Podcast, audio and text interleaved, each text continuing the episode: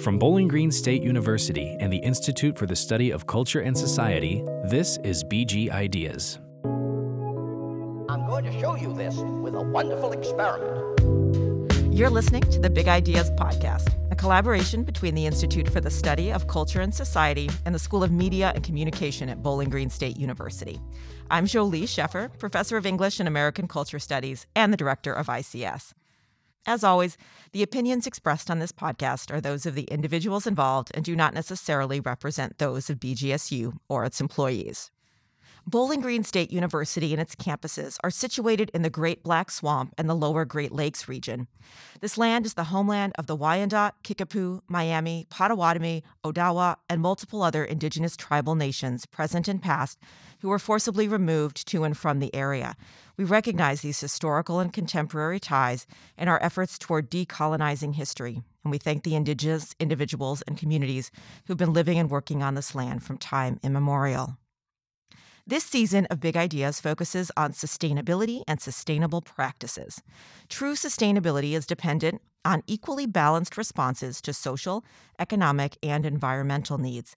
Today's episode addresses the role of art and creative expression as means for Indigenous peoples to reclaim identity and engage in decolonization. I'm very pleased to be joined by Seth Thomas Sutton and Lucas Ostrowski. Thanks for being here with me. Thank you very much, Jolie. Yeah, thanks for having us. Seth Thomas Sutton is a Metis descendant of the North Shore Band of the Little Traverse Bay Bands of Odawa Indians, Harbor Springs, Michigan. He's an artist, scholar, author, and activist, and is a professor and chair of the Arts and Humanities Department of Montcalm Community College in central Michigan. Seth is a member of the Native American Advisory Council at Grand Valley State University and a co founding member of Weenwah Nija Singh. We the Seventh, an Indigenous led environmental, cultural, and socially minded arts collective that has been nominated for two Emmy Awards for their documentary work. Three, make that three Emmy Awards. Lucas Ostrowski is an associate professor for the Department of Theater and Film at BGSU.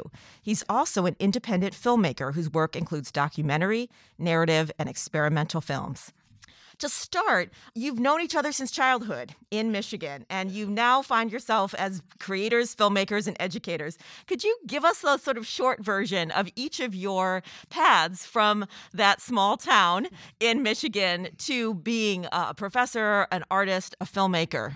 That's really funny that uh, you said that because when I got into town last night, uh, I met Luke for uh, dinner, and I had asked the same question to Luke. I said, out of all the people that we graduated and knew in high school, did you really think that the two of us would be doing what we do now? And I, I don't know. I think that's really funny.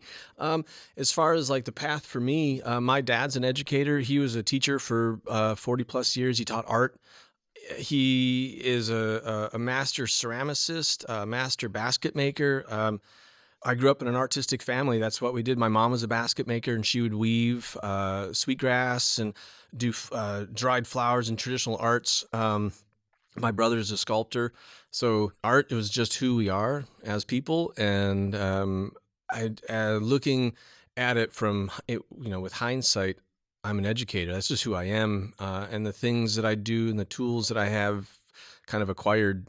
It just seems the most appropriate. I don't. They're not my gifts to keep um, it's my gifts to share. And how for how film? You know, how did you come to film as the medium? Uh, actually, well, so it's not. I have to make a, a maybe a, a, confession here. As far as an artist is concerned, I don't consider myself a filmmaker or a photographer or a painter or a ceramicist or uh, an author. I'm an educator. I, I'm a creative individual. That was the gift that the creator gave to me. So, as far as the medium that I choose to express my message, is merely a vehicle. It is whatever needs to be used to get that message across. And if it happens to be film, it's film. I've never I've never thought about art or separated or differentiated any type of disciplines um, from the next. What about for you, Lucas? What's your what have some of the key stops on your journey been? Well, when I first like you know I was a bit of a knucklehead, like I think a lot of us were in, in high school. You know, you like to cause mischief and that sort of thing, and I never expect that this was the path I was going to. I take. never did that. Yeah, exactly. And, and I never did that. not at all. Not at all. It, it, that's all part of it. Is I always think, what would forty-two-year-old me go back in time to talk to 16 year old me, and I think 16 year old me would have left in his in 40 years. Like I'm, I would never make it to 42. What are you talking about? And and that that was all part of it. And um, we on, on my side, it was uh, I was a consumer, consumer of uh, media, consumer of uh, film, and never even thought about that as an option. I didn't I didn't think it was an option. I mean, we lived in a small town in Michigan, and um, I decided I wanted to go into radio. Like the final week of the final year of high school, I had not made any plans for college. I didn't even want to go to college. I didn't think that was my path but I didn't even know what a path, what my path was. And ultimately, I wanted to do radio, and that didn't work out. And so from there, seven major changes in, in, in a community college, and yeah, that's yeah. pretty intense. They get to know you. Um, then I watch I watched the. I mean, that's the whole thing. You go in there, yeah, and I'm in line, change my major, and then they all of a sudden I'm like, I don't want to do this anymore. Then go back in line and change it again. It doesn't cost any money. You know right. the routine. Yeah, yeah. And so it's um and then I watched a film. One film changed. It was a Boogie Nights. That's I got to say. Watched the film, and I'm like, something clicked. And then I was like, I want to do film. And so I think I was 20 years old, and finally had purpose, finally had drive, and uh, you know, along the along the way that happened, and. Uh, I don't know about being an educator or not. Then all of a sudden, September 11th happened, and like it changed so many of us instead of the perspective. And I thought, I need to do something. If I if I was where I was at, I need to change something. I need to do something. So I went to Grand Valley um, for undergrad and OU for grad school, Ohio University, and um, from there just decided I'm gonna. At first, it was a means to an end. As I want to make films. That's why I want to be a professor, and then it became. I love being a professor. I love being an educator, and a lot of it is goes back to high school. It's um, in a way, what I perceived as the wrongs given to offer to me from some of the educators that I had that maybe didn't help us the way the best way they could. And it was to say how can we be there to help support our students to make them think why instead of why not? That's ultimately what it became. So this is a question for you seth. In both your academic work and in creative context you know you do a lot specifically on native american history and identity sure. um, and politics. So how what was your path for that? Was that also something that was sort of always present or did that kind of emerge uh, in a different timeline? Ooh. As far as maybe i can answer this in uh, maybe a two-pronged fashion. One is the idea that identity um, has always been there. I just wasn't i didn't recognize it. I think that has a lot to do with my journey. So all right. I uh, very specifically remember the day where the the idea of identity um, became something that I was very uh, astutely aware of. So I also play music. Right, I play stand up bass in a Western swing group, and uh, absolutely love it. But so I was um, not the one that booked any of the gigs. Uh, I was just the bass player, so I was sure whatever. And we had this this gig in northern Michigan I didn't know this at the time, but the uh, the guitar player who does the bookings, he says that oh something Northern Michigan Traditional uh, Arts Festival or something to that effect, and I was like, oh okay, I never heard of it, but there's a lot of things I don't know. So I was just along for the ride, and uh, it was on Drummond Island, and we pulled into the venue and into the camp in the festival area, and I was like, wow, there's a lot of indigenous folk floating around up here for this time of year, and I didn't didn't really put two and two together. And then I look at the, we go up to register and it's like the Great Lakes Traditional Arts Gathering. I'm like, and his name was Luke, not you, Luke, but I'm oh, like, nope. Luke, are we at the Traditional Arts Gathering? And he's like, oh, yeah, yeah, yeah, yeah. That's what it's called. I'm like, oh. So we were playing country music at an indigenous traditional arts gathering where we talk about decolonization. You know, we we um, gather our own food, we forage, and I mean all sorts of. Uh, I just kind of that hit me in a way that I'd, I'd not expected. I couldn't. You can't be an Indian and play country music. Those are contradictions of terms, right? And ideologies. That doesn't work that way. So it's either you can be one or the other. And I was too young to really understand that no, that's not the way. Um, and the first time that somebody walked past me and spoke Anishinaabemowin to me, which I hadn't spoken to anyone in probably at that point in time, eight years or so. Uh, it was like a bucket of cold water. And it was there that I met uh, Lynn Thomas Bardwell, the woman I uh, collaborate with now. Uh, I met her there uh, that day, and I've been friends with her ever since. And it was that is when it was apparent to me that I was doing something that was not the most beneficially advantageous thing to do for myself. Um, I think that is when that hit me that I needed, much like Luke was saying, that like that that impetus moment of action. I think that's when it became aware, and then I've just focused on uh, not focused on identity, but have thought about it in a much different context. Lucas, I did want to ask you some questions about your own work and thinking about like you have done a lot with film about kind of independent artists and thinking about creative expression. Can you talk a bit about your own approach to filmmaking and how you know how you think about what does it mean to be an independent creator and maybe in relationship to collaboration but also in trying to put something new out in the world that didn't exist before the collaborative process is the number one thing that's the exciting part about to go with uh, collaborators that one that are good people to be around that's to me is the most important thing if you're many times we were just we shot we filmed a music video a couple weeks ago and it was the time wrapping the equipment and setting up the equipment that was the most fun because that's when you're letting loose and you're making jokes and you're having fun. You're having this experience, and it's less about the creation and more about the community that you're establishing there.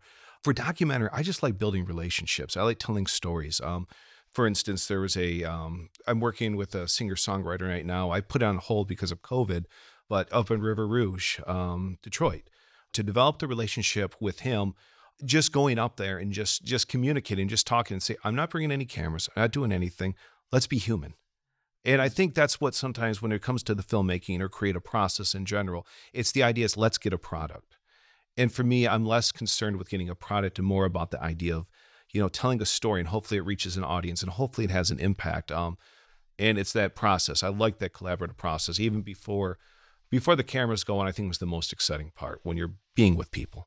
Seth, you recently wrote a book called yes. The Deconstruction of Chief Blackhawk, a critical analysis of mascots and the visual rhetoric of the Indian. Could you first explain for our audience like what visual rhetoric is and how you applied it to think about representations of Native Americans in pop culture? So, we have to understand that we're we're talking about critical theory and philosophy, right? And um, Aristotelian rhetoric is just how we use speech in a persuasive way, right? Okay, so we have this idea of visual rhetoric. And if we understand that language is fluid and we understand that we can look at an image and read an image, therefore, an image is language. I'm using it in very similar fashions where I'm looking at artifacts from historical canons and applying these rhetorical strategies visually and understanding that when you see repeated images or uh, derogatory images or, or any image, advertising, anything, you, you name an image, uh, how that influences our, our perception of reality and how we use those things to um, justify our moral values, right? And then in turn our ethics and then our laws because laws are just uh, you know societally accepted ethics right? So that's what visual rhetoric is. So for all of the social changes that have happened as of late you know with the washington football team you know uh, cleveland so on and so forth quite frankly the chicago blackhawks for whatever reason have gotten a free pass.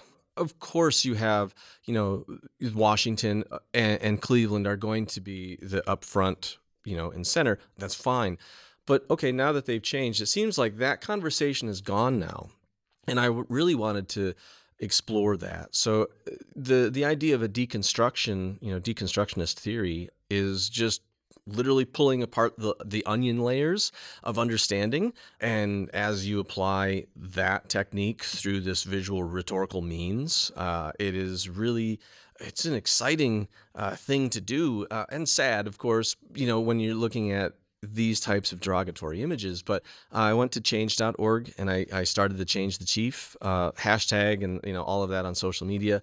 But it's, it's the idea that there's a lot of people who didn't have the ability to say what they wanted to say. They didn't know how to articulate it, and they can get behind this book, you know, and they can get behind the movement, you know. And uh, so, yeah, we just we're kind of that's my thing, you know, because uh, it needs to be changed. It's it's about time.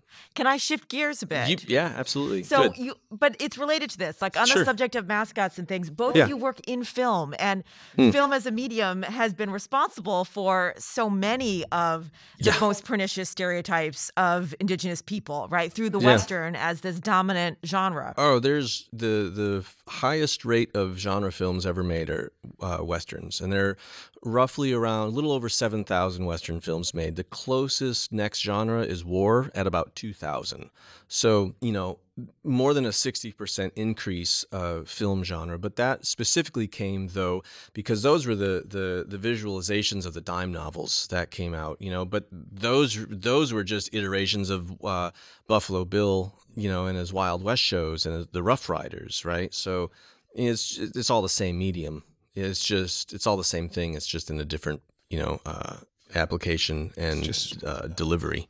Easier to consume. Yeah. Oh, yeah, absolutely. Right there. Well, and by even with the novels, 1910 you have to start. Oh yeah, but you know, Yeah. by the end of the 19 teens, you know, I mean, people dressed up. It was tuxedos. Like that was the thing to do.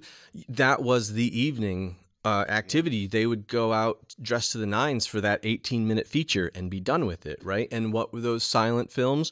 What were all those films? Right? The Vanishing American. You know, all of these things. So these ideologies, uh, you know, uh, they were a spectacle, but oh my God, they were so you didn't have to be literate. You could go to the film and see it They do all the thinking for you right yeah. there. Yeah, Yep. yeah. So, given that, you know, how do each of you think about using this medium that has been used in so many ways as a tool of subjugation? How do you think about using those same tools to tell very different messages? I think now with film, it's with from the from the start of film to now. I think you hit on it earlier, Seth. It was the it was the natural transition from the books to the movies, and now people felt they didn't have to read books, so you don't have to think anymore. Hollywood's going to do my thinking for me, and so whatever they tell me, whatever they show me.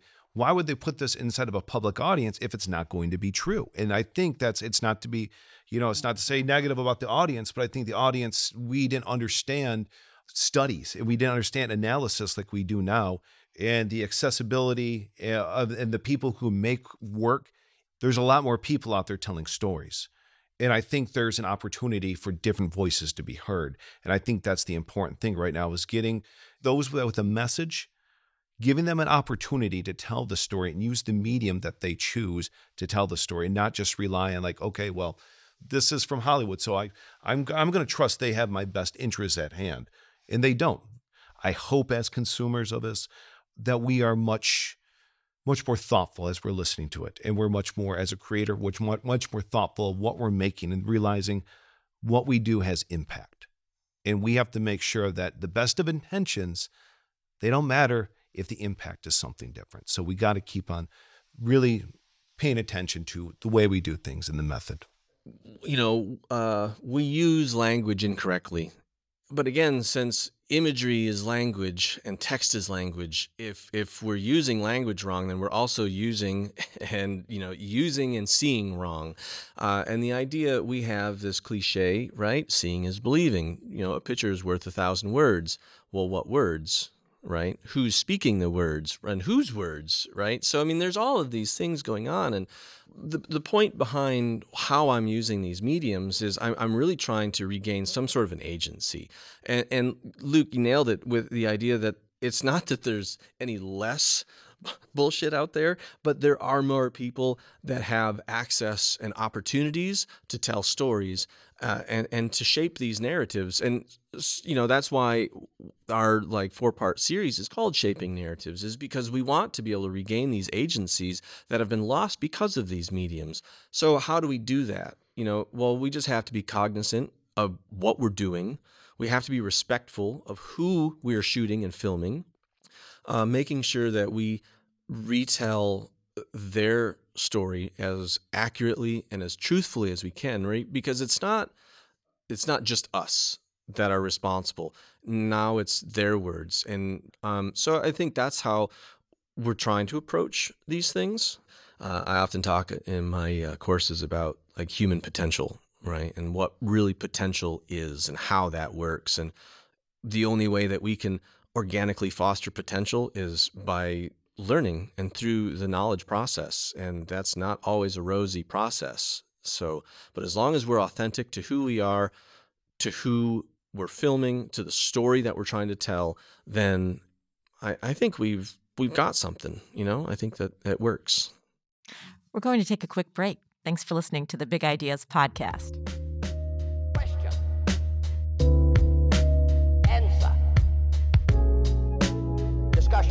If you are passionate about big ideas, consider sponsoring this program. To have your name or organization mentioned here, please contact us at ics at bgsu.edu.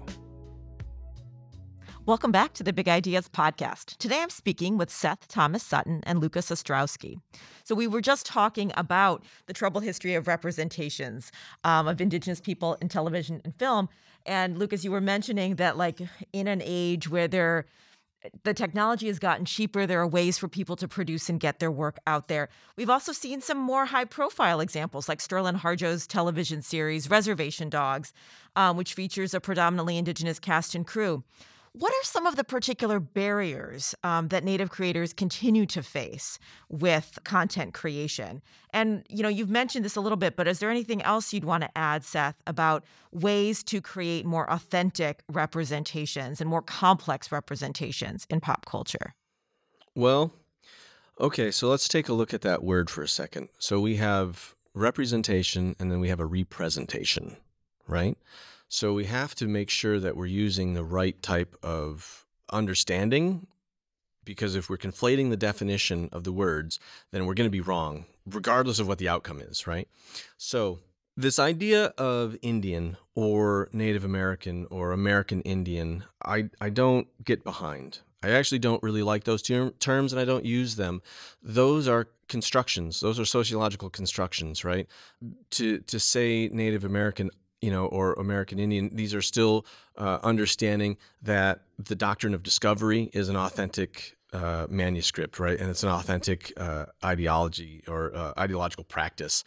You know, indigenous. Uh, that's the best term I can think of to use. Uh, I don't use aboriginal because that ab in front means that it's abnormal, right? So there's something wrong with it inherently once we start getting rid of these types of representations of identity. I think that is how we can start to become more authentic with our storytelling because ultimately, um, so uh, John Trudell, right? This idea of we're human beings who have lost or forgot what it means to be a human being, right? I think that that is absolutely spot on. I, I think that we don't think enough as human beings. We don't recognize ourselves as human beings. We recognize ourselves only through this traumatized uh, mentality. Uh, we don't see ourselves or we interact with our perceptual reality through this idea of our inadequacies, because those are the things that this culture imprints upon us that we're not good enough, right? You need to strive to do this. You need to pay your dues, right? Uh, and I, I, I, think that once we start thinking and recognizing ourselves as human beings rather than an individual or a race or an ethnicity or you know all, any of these types of silos, then we can start taking that hyphen out of the representation and make a good representation, right? Which is more, in my understanding, a, a more full and complete picture. And I think that is really uh, key to making this thing happen. So, how? You know, again, going back to what we were just talking about, the fact that technology now eh, gives us an opportunity to explore these these topics and share and I could on a podcast, I can just record my thoughts, hit send, and it's in YouTube in a second. And, you know, I could have it go all over the world. And that's amazing. We didn't have that before. That opportunity was not available to anybody. We can uh, now we have some troubles there. There's uh, some pros and cons to this because obviously now with these these mass medias that we are able to communicate uh, instantaneously. I'm still the poor college professor who who doesn't have much money. Uh, is still going up against people that have trillions of dollars or backers or these financiers that can utilize these types of softwares and these mediums not necessarily better or more efficiently than I can but they can spend more I mean they can dedicate all of their time to this, you know, so they can really construe those messages, and it then it just comes down to propaganda. Absolutely. When they have access to that, then they can also bring people in there, and if they want to throw all their money and all their time, Sure. and all their effort, I mean, that's something that Absolutely. they can do. So, Lucas, I'm interested in how you think about some of these questions about using these tools in ways like to allow some folks to create narratives and art that wouldn't previously have had access, especially thinking about this in relationship to smaller communities and being outside of the major cultural centers of like New York and Los Angeles. How does this play out in the way you teach your students, you know, to think about film as a medium for independent expression? For a lot of that, for me, talking to a student, the most important thing is an authentic, independent voice. They must remain true to who they want to be. Anybody can learn how to use a camera. Anybody can be proficient with editing tools, software. People can use that software to change what you're saying and how you're saying it. And um, for me, it's about authentic voice and telling the stories that you want to tell, not the way that you think I want to tell it, or the way your parents want to tell it, or the way your peers want to tell it, but the way that's authentic to you. And if you believe enough in the stories and how you want to communicate to someone, people will get behind you. People want someone that's going to be passionate about what they're going to do. And that's the excitement for me. That's that's the thrill I get is when you have someone that has something authentic to tell, um, and hasn't had a chance to say that yet. And that's the amazing thing. It's about how to use this in a way that says, okay, these are ways that I want to express what I'm feeling. But ultimately, it's authentic voice, being true to who you have there, being true to the story, and understanding the power that you have with those tools to best express it, I think to me is the important thing. I have one final question, which is really to think about what advice you might have for listeners, some of whom are college students, sort of trying to find their way in the world, and some of whom are already on their own paths. What are suggestions you have to either, you know, become a creator that engages in these sorts of ethical relationships, or perhaps um, for folks who want to support the work of indigenous or independent or other kinds of filmmakers and creators who are creating things outside of the mainstream. What what's some advice you would give? Allow yourself to fail and allow yourself to go out there and know that not everything is going to be what you expect it's going to be and let the journey take you when you're creating something to go somewhere else. To not just stick. I mean, it's good when you're working with someone, a larger crew and all that, to have a script or have a plan. But if it's starting to go another way, allow yourself to take that journey. It's exciting. It's exciting when you're with there and let's say you have a collaborator and they say, hey, look at this. And you watch and you're like, this is why. This is why we work with one another because you're observing. And to find collaborators and don't take no, there's going to be a lot of people that are going to say no, that say you can't do it. You can't do it because you're in Northwest Ohio. You can't do it because you're in Central Michigan. You can't do it because you're in a flyover state and it just doesn't mean it becomes reframing what you want to do. And if let's say you want to try some sort of art um, or whatever like i you know i want to be a comic book artist growing up. That's one of the things that i wanted to do and i realized i wasn't good enough. And I, that doesn't mean i wanted to quit drawing but i'm like how can i find ways to express myself? And then you start reading things and you're like well that doesn't matter. As long as the expression is true as well as you're authentic to what you're trying to do you will find an audience you will find collaborators and then it relates to this idea of kid. I always say, I always tell my students kindergarten rules, meaning that show up, be nice, and that's ultimately what it comes down to, is that and defend those that maybe need need a little need a little hand. I mean, it's just very simple, and it's just I think we we muddy things up as we get older, but it's just really just if would this fly in kindergarten, would you would you would you be put in a corner if you did this? And if it says yeah, you shouldn't be doing that. I mean, to me, it just makes, you know, yeah. If I had a message, think more and believe less, I think. I think that when we say certain words, we activate our own participation within our reality.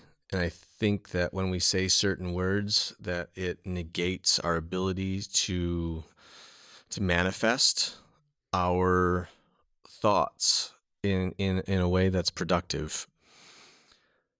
As far as uh, you know, I, I don't I don't know uh, how to describe. The Creator gives us gifts, uh, and they're all different. I don't know. I guess I'm an artist, or I, I I'm a creative person. that's the only thing that I know how to do. That's the only understanding of myself as a human being. That's my gift. That's my power. So maybe along those lines is, you know, take some time to to understand your individual power. Uh, you know, and if you don't know what that means, if that's maybe a little abstract, you know, think about like if you're in a bad mood, right? How bad can you make yourself feel? And and when you're next to somebody that's in a bad mood, or if you're, you know, it's palpable. You can feel that, right? That's energy. That's power. That's real alternative energy. You want to talk about all of this other stuff? No, we need to start looking at ourselves as individuals. We are the uh, the original source of alternative energy, right? So if we can understand that and we can harness it and focus it, and we can use that in whatever creative expression or whatever endeavor, you know, we have that. Focus it, use it. Think about what you do. Don't believe it because when you believe, you shut yourself off and you disconnect the the being part of human, right? We feel through the being, but we act through the human. And as soon as we disconnect from that, whatever outcome we have is broken because we've already broken that connection. So inherently it's going to be flawed. So think more and believe less, I guess is is the what I got. Thank you so much for joining me today, Seth and Lucas. This has been a pleasure. Listeners can keep up with ICS happenings by following us on Twitter and Instagram at ICSBGSU or by looking at our Facebook page. You can listen to Big Ideas wherever you find your favorite podcasts. Please subscribe or follow and rate us on your preferred platform. For more information or to suggest a topic or guest for a future episode, you can visit bgsu.edu forward slash BG Ideas. Our producers are Chris Cavera and Marco Mendoza, with sound engineering by Marcus Long, Deanna McKeegan, and Marco Mendoza. Research assistance for this episode was provided by Branson Young, with editing by Carrie Hanlon.